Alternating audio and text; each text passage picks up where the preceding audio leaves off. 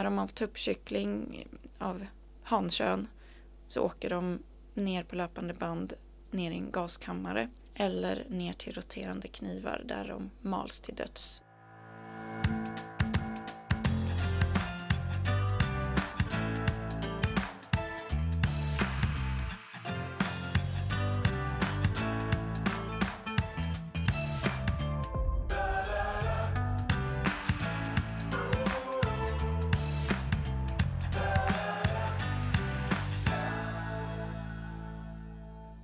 Lyssnar på Djurens Rätts podcast på Djurens Sida.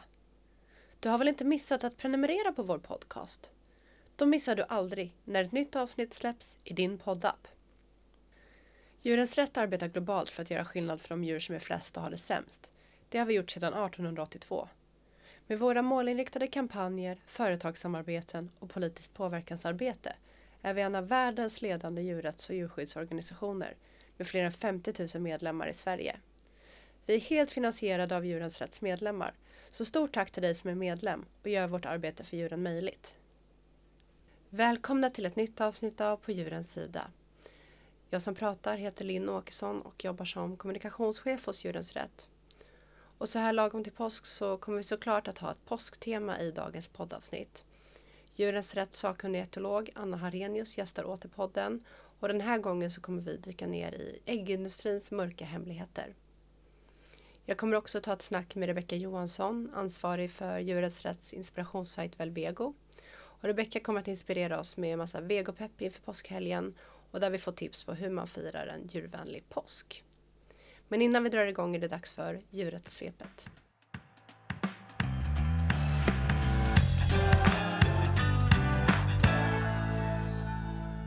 Uppstarten av världens första kommersiella uppfödning av bläckfiskar planeras på Gran Canaria i Spanien. I en ny rapport avslöjas de förödande konsekvenser för djuren och miljön som bläckfiskfabriken skulle leda till.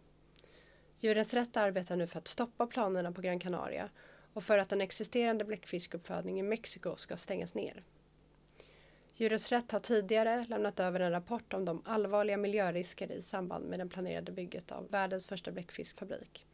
Och vi har också framfört till EU-kommissionen att uppfödning av bläckfiskar inte ska vara tillåtet. Detta är en del i arbetet som Djurens Rätt bedriver internationellt. För att uppmuntra till mer hållbara matvanor har Livsmedelsverket tagit fram en grönare version av Matcirkeln. Livsmedelsverkets egna pedagogiska verktyg. Där de växtbaserade alternativen tar betydligt större plats än tidigare. Detta på grund av att vi ska kunna ställa om till ett hållbart sätt att leva och för att det finns betydligt fler växtbaserade alternativ på marknaden. Djurens Rätt ser väldigt positivt på det här och du kan läsa mer om nyheten på velvego.se. Fram till 2021 har köttkonsumtionen i Sverige minskat. Men trenden har vänt och allt fler svenskar har börjat återgå till vanor som man hade innan pandemin. Konsumtionen av kycklingkött såg ut att nå rekordnivåer 2022. Men den har i själva verket minskat med 0,2 procent per person enligt ny statistik från Jordbruksverket. Den minimala minskningen har inte stoppat en ökning i total köttkonsumtion men att det just är kycklingkonsumtionen som minskat tyder på att Djurens rätt hårda arbete under det sista kvartalet har gett gott resultat. Där vi gjorde stora satsningar för kycklingarna, bland annat genom reklamfilm på TV, vi hade vegoutmaningar för att inspirera konsumenter att välja bort kycklingköttet mot vego och vi polisanmälde även en av Kronfågels kycklingfabriker, vilket senare fick stor uppmärksamhet i media. Om konsumtionen av kycklingar hade fortsatt i samma takt som under de första tre kvartalen hade tre miljoner fler kycklingar dödats på grund av den svenska befolkningens konsumtion. Glöm inte att det bästa du kan göra för kycklingarna är att välja bort kycklingköttet helt mot vego. Köttkonsumtionen måste minska för både djuren och klimatets skull.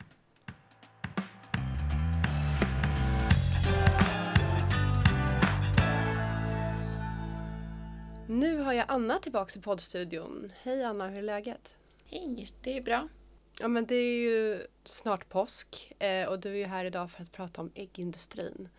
Eh, och Djurens Rätt har ju länge arbetat för att avveckla burarna bland annat och det är genom att vi har lyckats få alla livsmedelskedjor att sluta med burägg. Vi har fått företag att anta buräggsfria policies och genom bland annat det här medborgarinitiativet End the Cage Age. Så därför vill jag bara att du börjar med att ta oss igenom lite så här hur statusen ser ut för liksom, arbetet idag. Hur många hönor lever i bur just nu? Ja, det är en jättebra fråga för det har ju gått väldigt bra med vårt företagsarbete och burfria policies och så och det här med livsmedelskedjorna. Så nu väntar vi i princip på att de sista stora företagen ska fasa ut de sista buräggen. Eh, så vi har inte så mycket buräggspåverkan påverkan eh, företagsarbete just nu. Eh, men ungefär 3% av hanorna är kvar i bur i Sverige. Troligtvis minskar det stadigt fortsatt men den här minskningstakten verkar sakta ner. Och det innebär att över 200 000 hönor kvar i burar. Så arbetet är inte klart och vi försöker påverka regeringen att faktiskt införa ett förbud. För det är ju väldigt rimligt och någonting som skulle kunna införas nu. Men sen har vi ju det här End the Cage Age och det var ju alltså snart fyra år sedan det gick i mål. Men det vi vet nu är att det finns stora indikationer på ett lagstiftningsförslag i höst eh, där EU kommer förbjuda alla burar. Mm. Men det förslaget ska sedan röstas igenom och bearbetas i hela EU-parlamentet så det kommer ta ytterligare några år till. Men det positiva med det är att de valde, tack vare det här medborgarinitiativet och allas engagemang, att faktiskt ta med många fler frågor än bara burarna. Eh, så vi ser ju positivt på den utvecklingen och det kommer bli bra till slut, mm. om några år. Mm. Men vi kommer ju jobba mer för att fler hönor ska få det bättre nu och eh, oavsett om de sitter i bur eller inte. Det ser jag fram emot. Mm. Eh, jag blir nyfiken bara när du säger att det är mer saker kommer inkluderas än bara burarna i End the Cage Age. Vad är det det rör då? Ja men i End the Cage Age så är det ju bara burarna men EU kommer lägga fram förslag om all djurskyddslagstiftning i höst. Så det är transporter och slakt. Mm. Det är att eh, vi kanske kommer få lagstiftning som reglerar hur snabbt en kyckling kan mm. växa och så mm. vidare. Vi vet inte exakt vad det kommer innebära. Eh, och sen förhoppningsvis då ett förbud mot pälsdjursfarmning. Jag tänker så att många väljer ju att sluta äta kött och tänker att det då ska ta bort lidandet för djuren. Men att äta ägg innebär ju också ett väldigt stort lidande då. Vill du berätta lite mer om varför så äggindustrin är så problematisk? Ja, och jag var ju en av dem som slutade med kött och sen kom utfasningen av äggen många år senare. Och det är väl ganska svårt att, att förstå att ett ägg kan innebära lidande för man äter ju inte djuret i sig. Men äggindustrin är mer dödande än både gris och nötköttsproduktionen i Sverige. Grejen är att för varje höna som kläcks för äggindustrin så kläcks också en tuppkyckling. Eh, för det är ungefär 50 procent hönor och 50 procent tuppar. Och de eh, dödas då sin första levnadsdag. Och det, det kommer vi prata mer om nu. Men sen har vi också en extrem avel för hög produktion i äggindustrin så vi har hönor som eh, bryter benen och eh, mår dåligt eh, och inte överlever mer än ett och ett halvt år. Vi har trängsel i stora grupper i frigående inomhusproduktion eh, och där tillåts den högsta eh, ammoniakhalten som någon annan djurhållning har. För att det är helt omöjligt att hålla nere en, en eh, adekvat luftkvalitet. Så de har helt enkelt eh, dålig luftkvalitet mm. lagligt. Okay. Alltså en fråga som vi också får väldigt ofta vet jag i bland annat sociala medier är så här vilka ägg är okej att köpa då om man inte får köpa de här äh, buräggen till exempel. Och många är ju redan insatta i då att ja, men hönor i bur är ju väldigt problematiskt men hur ser det ut med de frigående hönorna eller ekologiska ägg? Ja och, och det, den frågan får ju jag också svara på ganska ofta och även från mina nära och kära som vet att jag kan det här. Och mitt korta svar är att det finns inga bra ägg om man vill köpa ägg i stor skala liksom från butik. Det är samma högproducerande raser som får benskörhet. Det är samma slaktmetoder, alltså gasning i stall eller att de hängs upp i, i benen och, och förs i elbad. Det är samma transporter. Det är samma dödande av tuppkycklingar. Eh, så det är extremt problematiskt i all typ av produktion Eh, inom äggindustrin, även ekologisk. Och här är ju utevistelse en viktig och positiv sak att vissa får tillgång till det. Men det är en miniminivå, inte en förmån för de här hönorna. Och många är inomhus större delen av sitt liv. Alltså äggen som säljs nu vid påsk, det är ingen höna som har varit ute för de äggen. För de läggs ju nu under vintern. Och eh, skulle man ta hänsyn till alla hönors väl så skulle vi behöva minska äggkonsumtionen dramatiskt. Hönorna som lägger ägg skulle ju vilja ruva dem så man tar ju äggen ifrån dem så det finns ju också etiska aspekter om man har en granne med enskilda små besättningar med hönor också. Men det, det är en bedömningsfråga där. Mm. Något jag tänker att vi också får frågor på är så här, men varför fokuserar vi så mycket på djurskyddet? Varför inte bara så här, stäng ner industrin? Vad, vad är ditt svar till det? Ja, men nu när vi har hönor i äggindustrin så måste vi ju ändå göra allt vi kan för att de ska få det bättre och för att tuppkycklingar ska slippa dödas. Så självklart måste vi prata om minskad äggkonsumtion och djuret och hönornas perspektiv, tuppkycklingarnas perspektiv. Men rent pragmatiskt så går det inte att stänga ner en hel äggindustri så som vi vill kanske eh, över en dag eller så utan vi måste göra vad vi kan idag. Eh, och det är det vi, vi gör.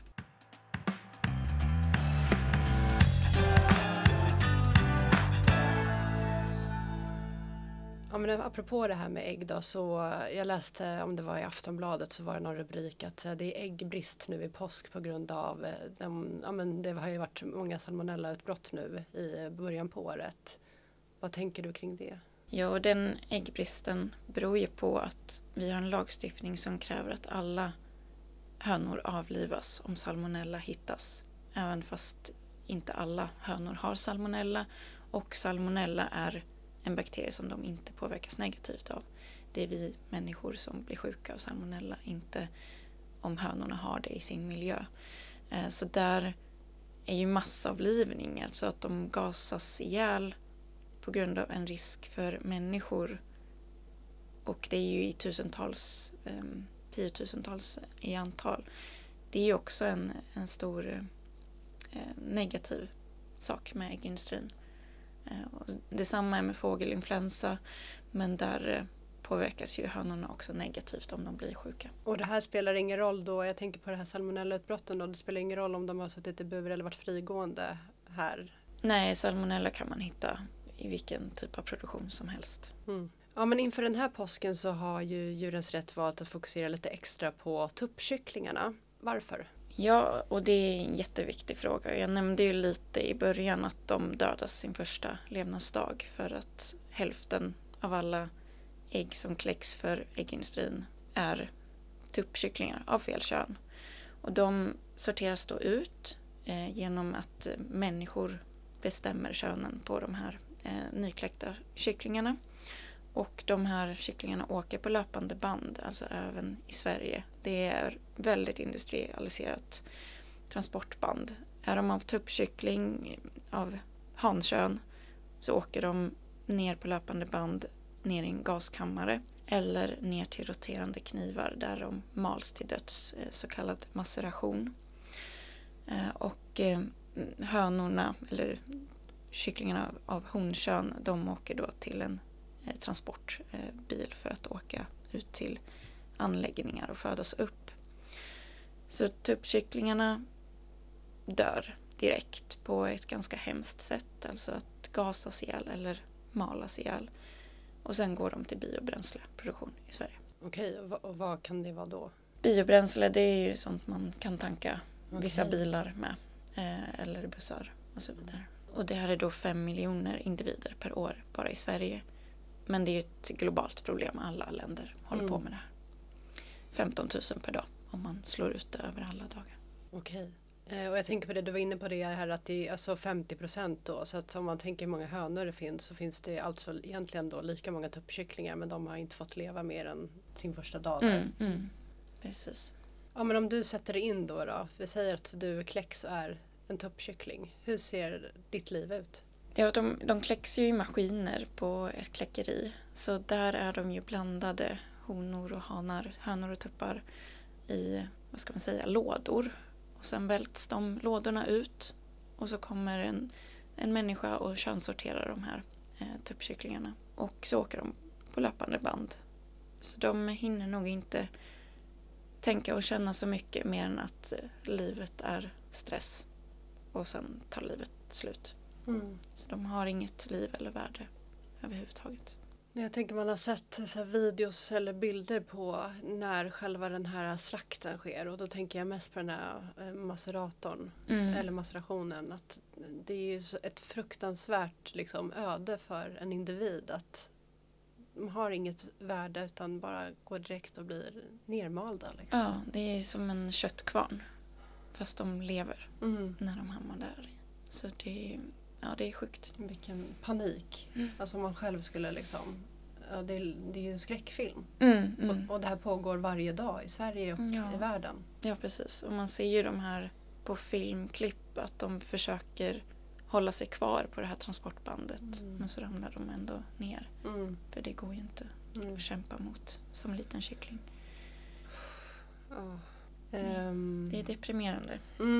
Mm, verkligen. Eh, men också så viktigt då varför vi liksom måste fortsätta jobba med det här och belysa det här och att Verkligen. vi pratar om det så här. För att jag tänker att det är, folk vet inte att det går till så här Mm. utan man tänker att eh, äggen kläcks och så är det hönor liksom. Mm, mm. Att det är liksom, det är ju ja, över hälften då som bara dör sin första levnadsdag. Och jag tänker på det att eh, du sa ju att de, de går till biobränsle då. Mm. Om vi säger att vi ska fortsätta äta ägg eh, och tuppkycklingar kommer ju fortsätta kläckas. Finns det inget annat sätt som industrin kan använda tuppkycklingarna till? Kan det inte bli kött eller något annat om man bara tänker på att bevara det här istället för att de ska dö direkt? Ja, och där är problemet att de här tuppkycklingarna är avlade för hög äggproduktion.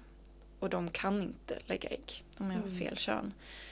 Och eh, avel för hög äggproduktion innebär att man får en ganska smidig kropp som inte växer så snabbt. Medan man i kycklingköttsindustrin har de här turbokycklingarna som växer 50 gånger sin storlek på bara fem veckor. Eh, så de kan inte konkurrera eller bidra till någon lönsamhet inom livsmedelsindustrin överhuvudtaget.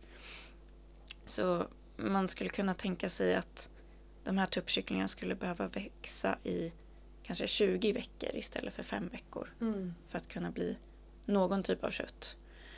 Eh, Och där har vi andra problem att de, då hinner de bli könsmogna och aktiva. Och skulle man ha dem i industriella förhållanden, det, det vet ju alla som har haft tuppar att de bråkar med varandra. Mm. Så då får vi andra etiska problem kring eh, att det inte går djurskyddsmässigt att hålla dem på ett sätt Mm. som fungerar. Så om ägg ska fortsätta konsumeras i den här skalan så eh, går det inte att föda upp dem. Eh, vi måste hitta någon annan lösning. Men samtidigt minska äggkonsumtionen för då räddar vi också Mm. tuppkycklingar att slippa Mm. kläckas. Vi har ju en djurskyddslagstiftning i Sverige. Vad säger den om just det här massdödandet? Täcks tuppkycklingarna in i den om det verkligen får gå till så här? Ja, de täcks av den här djurskyddslagen och som den ser ut idag så är det ju inga djur som skyddas från att dödas. Sen finns det ju vissa specifika bestämmelser om hur dödandet får gå till. Men där är ju tuppkycklingarna några som har väldigt lite eh, reglering utan de får egentligen dödas hur som helst så länge det sker fort. Och eh, det finns inga snälla metoder om det ska ske på löpande band så Mm. som det gör idag Mm. för att det ska vara lönsamt. Då. Så vi behöver eh, kräva ett slut på dödandet.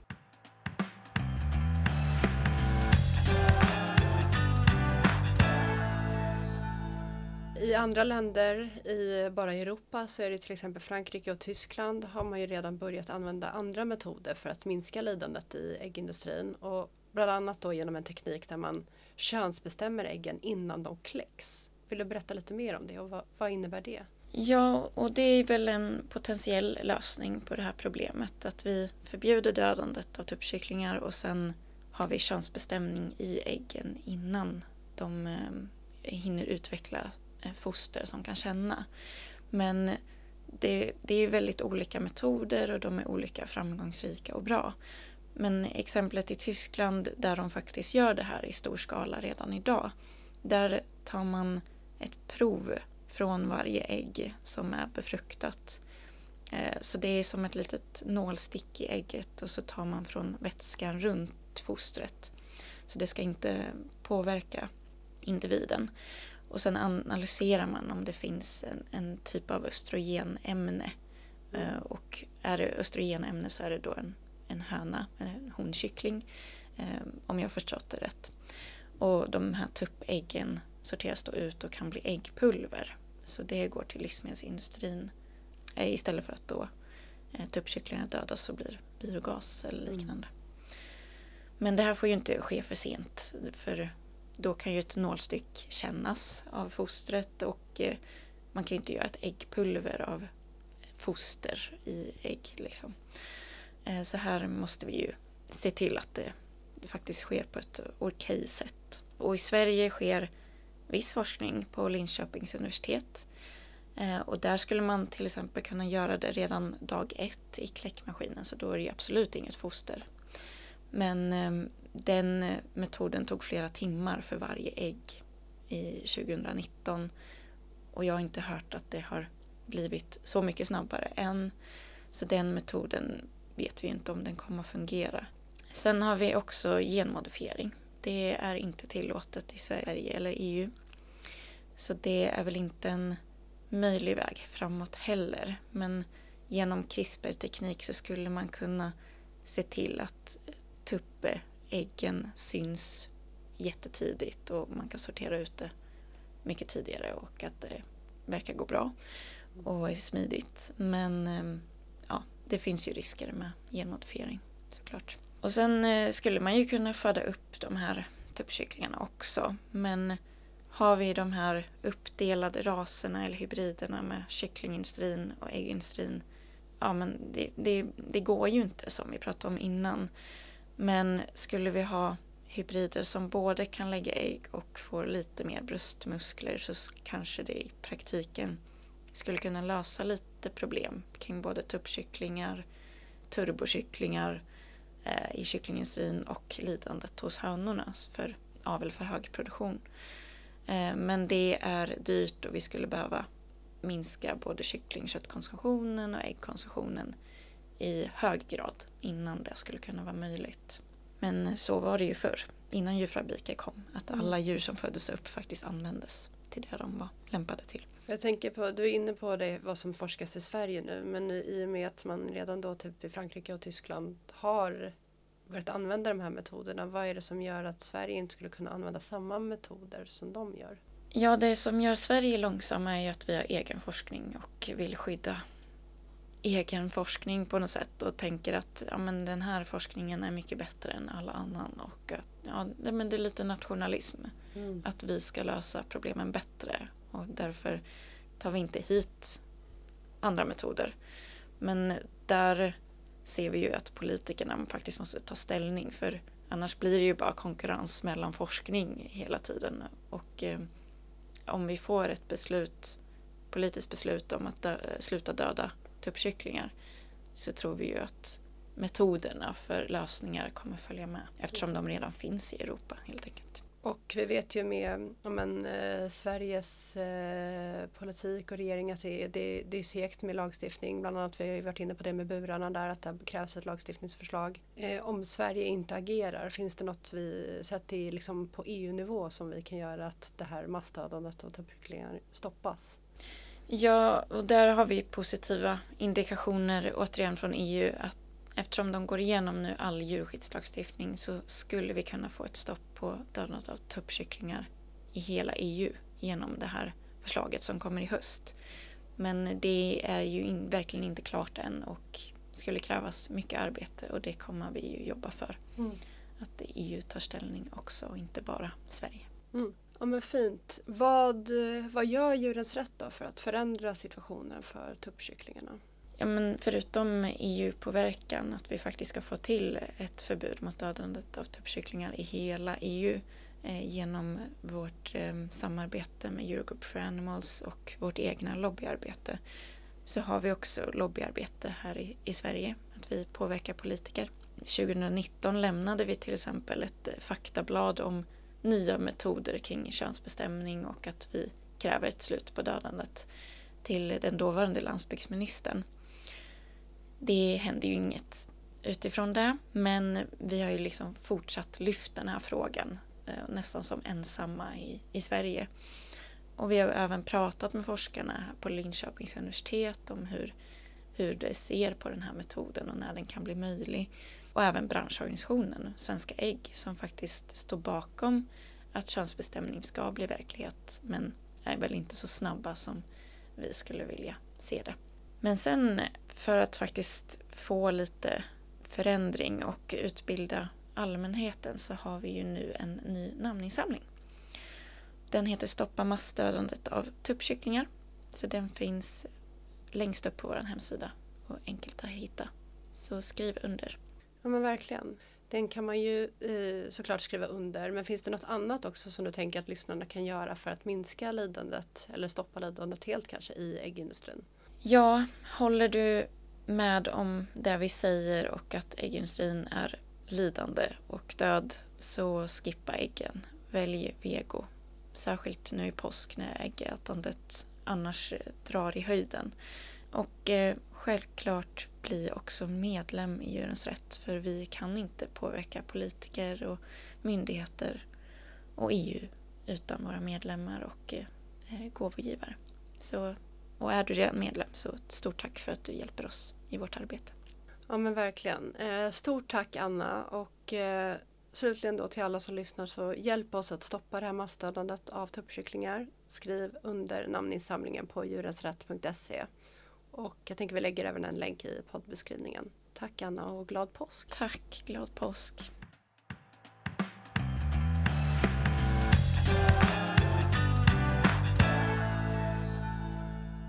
Ja, nu har jag fått in Rebecka Johansson i studion. Välkommen Rebecka, hur är läget med dig? Tack så mycket. Jo men det är jättebra med mig. Ser fram emot två veckor med lite kortveckor.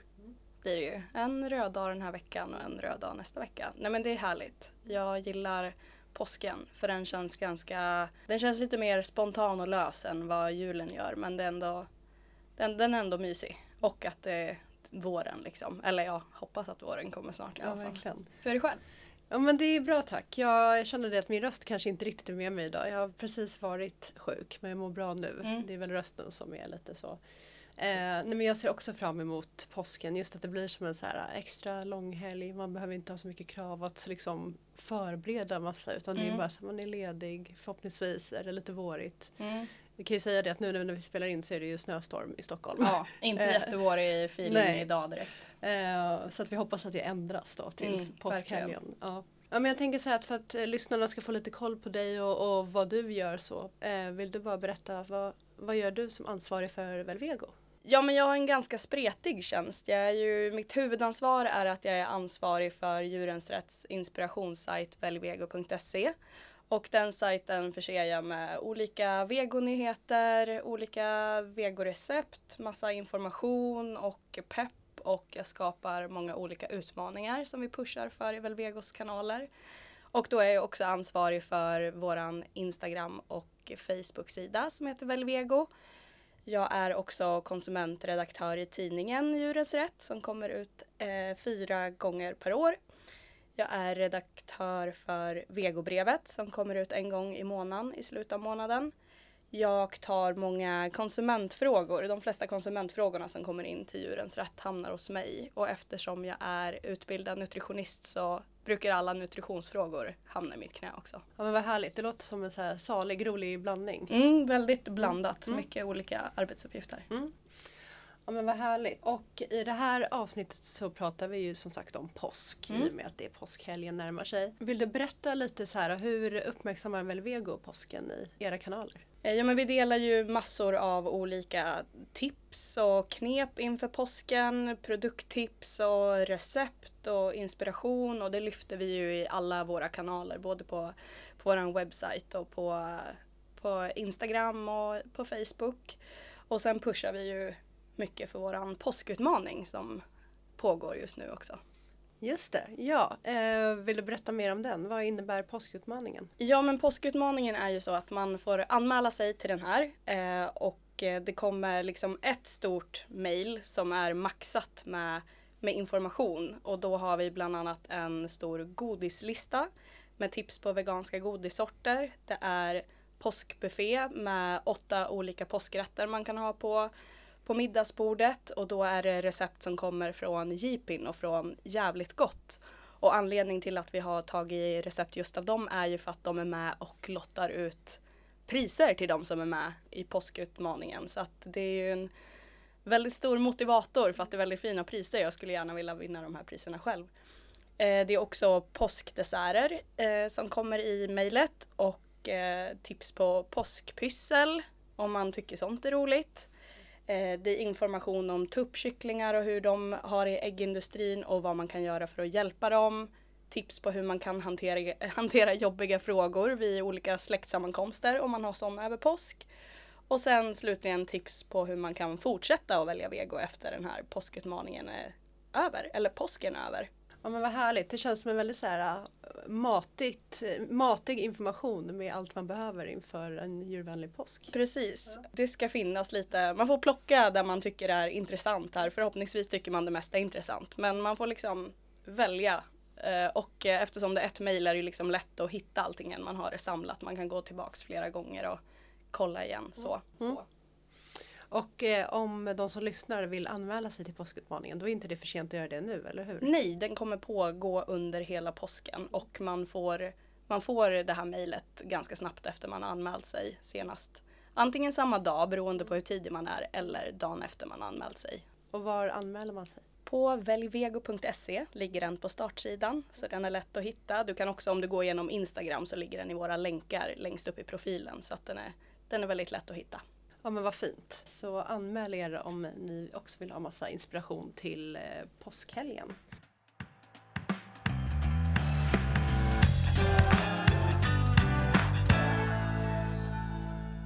Ja, Men om vi ska börja dyka ner lite så här i påskmaten då. Mm. Vilka är dina så bästa vegotips till påskbuffén? Alltså om vi kollar på, jag har ju plockat ut lite recept eh, som jag själv gillar till den här påskutmaningen och eh, jag gillar verkligen eh, Gustavs eh, ägghalvor. För att de är så himla lätt att göra och de smakar alltså, så sjukt mycket som ägg. verkligen. Det, det är också någonting som går hem hos verkligen alla. Jag tror jag, jag, jag, tror jag puffar för de här i när vi hade julavsnittet också för att eh, de funkar lika bra på julbordet som de funkar till påsk. Eh, de är jättelätt att göra, de är jättegoda så att det, det är en sån enkel grej att lägga till och de är alltid uppskattad. Och sen gillar jag verkligen allt som har med Skagen att göra och J-Pins recept eh, på deras Skagen cheesecake den är ju supergod. Och efterrättsmässigt, eh, alltså jag hade velat säga mango cheesecake men det blir, det blir mycket cheesecake då. Det blir Skagen cheesecake och man, eh, mango cheesecake så att eh, kanske hade avslutat med en citronmousse då. Eller så får man inte för mycket cheesecake, Nej. jag vet inte. Men, gud, vad- men vadå, alltså Skagen cheesecake? Mm. För, det, för mig cheesecake ska ju vara sött. Ja, så Ja. det finns ju antingen gör man den ju så, som man säger på engelska savory eller Ja. sweet då. Jag vet inte, Mm. finns det något bra svenskt ord för savory? En matig Mm, liksom cheesecake. Jag, jag gillar ju, ja men det är lite som smörgåstårta. Mm, okej. Uh, smörgåstårta är ju inte sött liksom. Nej, det, som en, ja, en matig Mm. cheesecake. Nej men den är supergod. Mm.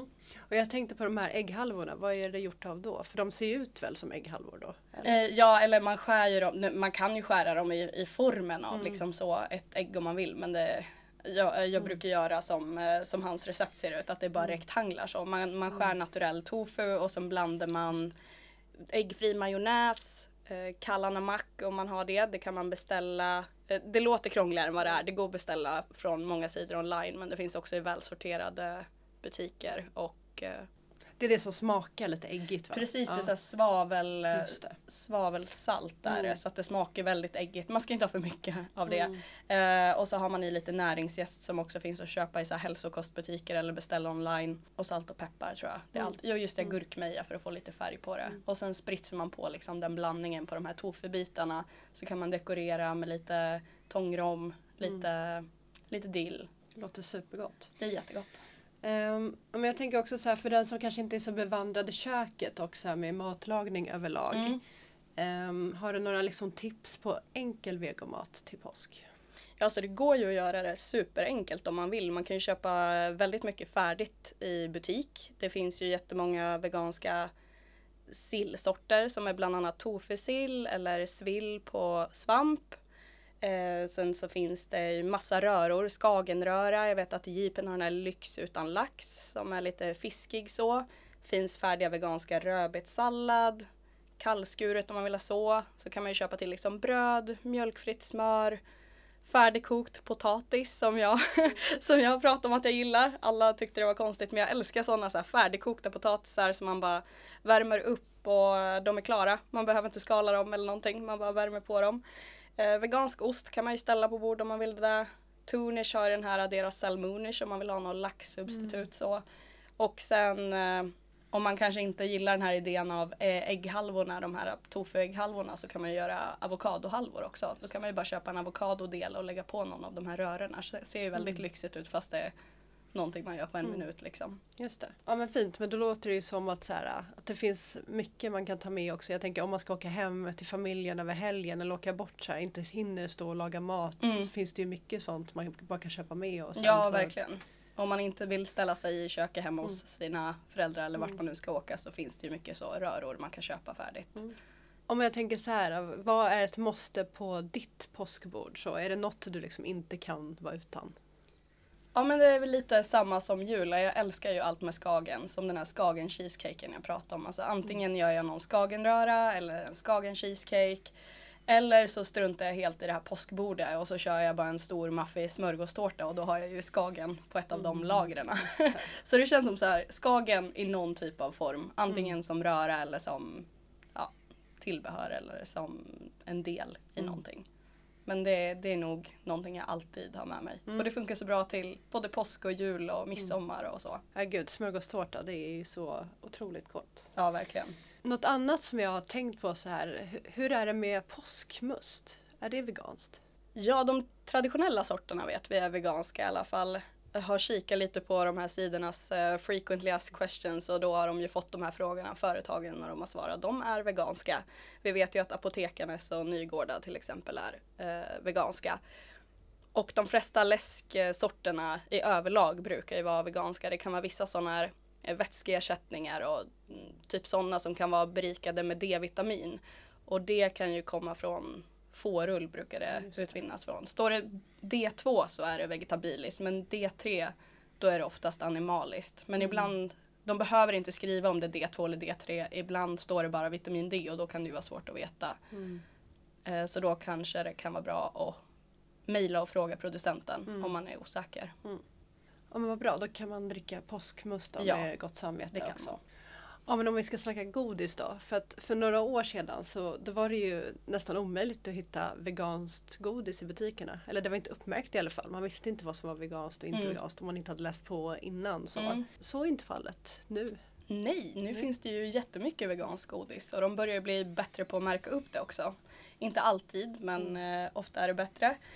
Eh, det finns ju liksom både massor i lösvikt nu. Det finns ju jättemycket fler godispåsar som är veganska. Till exempel eh, Gott och blandat har ju blivit veganskt nu. Mm. Det är ju verkligen mm. en sån klassiker. Mm. De har ändrat sitt recept och tagit bort E120 och eh, bivax tror jag. Mm. Så nu har de eh, vegetabiliska ingredienser istället så mm. att de är veganska. Mm. Men det kan finnas gamla kvar så kolla på in, ingredienserna eh, så att ni ser att det är den nya ni köper och inte den gamla. Mm. Eh, men det finns, eh, ja men på lösviktsgodis har jag ju sett att vissa affärer har blivit väldigt bra på att märka upp och skriva vilka som är veganska mm. och inte. Mm. Så det är ju superbra. Då är det mm. mycket lättare att navigera sig för både de som är veganer och de som kanske vill köpa påskgodis mm. till veganer. Ja men verkligen. Och du nämnde det lite tidigare här i eh, påskutmaningen då, men du har ju dessutom tagit fram en gedigen vegansk godislista för Velvego. Ja. Berätta mer, vad, vad innebär den? Ja, nej men vi har ju gjort lite tidigare, eller lite listor tidigare, bland annat chipslista, pizzalista, vegansk ostlista och de här är ju väldigt uppskattade har jag märkt, de här eh, listorna. Dels mm. för ja, men veganer själva men också kanske för de som vill köpa till, vill- antingen vill köpa mer veganskt själv eller kanske har någon i familjen som är vegan. Att det kan vara en väldigt bra guidning och se vad finns det i den här kategorin som är veganskt. Så man slipper stå och vrida och vända på allting i butiken. Och då har jag gjort en godislista nu lagom till påsk. Så kategorierna liksom där är att de är sorterade som godispåsar, chokladsorter och sen lösviktsgodis i salt, lösviktsgodis i surt och lösviktsgodis i sött. Och sen har vi lagt in en kategori som heter påskgodis också. Och då ska man liksom, ja antingen om man står i butiken och kollar och är osäker så kan man ju bläddra i den här listan men det kan funka lite som inspiration. Eh, att man kan kolla vad är det som finns som är veganskt så man slipper stå i butiken och vrida och vända sen. Eller skicka det till någon man vill ska köpa veganskt lösviktsgodis åt en.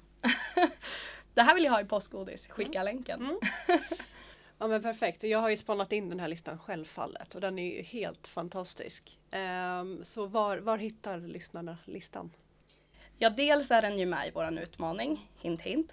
Eh, sen så kommer den också finnas eh, på, ja, men på våran hemsida och på, i, i våran eh, länklista på Instagram. Den kommer också vara lätt att hitta om ni går in på någon av våra kanaler. Då har jag en liten följdfråga då. Vilket Mm. är ditt favoritgodis? Mitt favoritgodis. Och jag är en, eh, jag är en chokladperson. Ja. Jag gillar choklad. Mm. Och jag tror jag sa vid julavsnittet att det var vinenogat. Men den är ju så säsongsbunden. Den Ja. finns bara vid jul. Just. Jättetråkigt. Ja. Men jag gillar verkligen de här Fatser Oat Choco. Mm. Eh, de gillar jag. Och på lösviktsgodis så brukar jag alltid köpa de här nötkräm. Jag tycker de är jättegoda. Mm. Det är lite dåligt med choklad på lösvikt Mm. i veganväg. Det har inte riktigt kommit än så det Nej. hoppas jag vi får se mer av framöver. Det är väl Verkligen. typ Marianne som Mm. finns och ja, de nötkrämen det är ju, Mm. nöt, det är ju mer nougathåll Mm. eller vad ska man säga. Eh, Så jag hoppas på mer choklad Mm. framöver. Så. Ja men verkligen. Det får bli vår önskelista till nästa Mm. då. Du kan uppdatera listan då med lite mer vegansk så här, lösgodis på, Ja, med choklad. Alltså drömmen hade ju varit typ så, Cloet, eller de här, Ja. eh, vad heter de, centergodisarna. En vegansk sån. Mm. Eller de här lysmjölk som Mm. vegansk. Det hade Mm. varit drömmigt. Mm. Men sen gillar jag också saltlakrits. Mm. Ja men vad fint. Så in och spana in den här godislistan då. Den är som sagt helt otrolig. Och ja men så här, slutligen då. Har du något så här, sista tips till lyssnarna för hur man firar en djurvänlig påsk? Ja, alltså man kan ju alltid föregå med gott exempel eller ta med sig bra recept. Om man ska äta tillsammans, att man har lagat någonting innan eller kommer med någon härlig röra som man har köpt eller vad som helst. En grej jag brukar göra, som jag tycker är rolig att göra, det är att ge bort eh, påskägg med veganska saker i. Antingen om man köper vegansk godis eller om man köper ett medlemskap från Djurens Rätt eller det behöver ju inte vara någonting man kan äta men godis uppskattas ju alltid Mm. påskägg. Men jag tänker att dels gör man ju en fin grej att man ger bort någonting till någon man tycker om. Och dels blir det lite så här vardagsaktivism typ att så här, kolla här får du godis av mig och eftersom de får av mig så vet de ju att Mm. det är veganskt. Just det. och då blir det lite så här, oj allt det här är veganskt. Det hade jag Mm. ingen aning om att man visar, det är inte så himla svårt för det finns Mm. så mycket att välja på. Mm. Så det, det är verkligen ett tips Mm. om man känner att man har tid och råd och eh, vill göra det så ge bort veganska påskägg. Ja men jättefint. Eh, det ska nu, nog jag också göra i år faktiskt. Eh, men stort tack Rebecka för inspirerande vegotips. Ja, men Eh, tack och själv. Glad påsk! Glad påsk!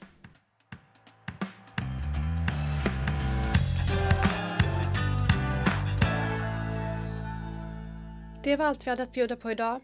Gillar du vår podcast så se till att du följer podden. Då missar du aldrig när ett nytt avsnitt släpps i din poddapp. Om du som lyssnar har några frågor eller önskemål på ämnen eller gäster har vi nu en mejladress. Mejla till podcast.djurensratt.se Till sist vill vi tacka dig som har lyssnat idag. Och det är tack vare våra månadsgivare som vi kan fortsätta göra skillnad för de djur som är flest har det sämst. Och vi behöver din hjälp mer än någonsin. Gå in på www.djurensratt.se medlem och bli månadsgivare idag. Ha det fint tills vi hörs nästa gång och tack för att du står på djurens sida.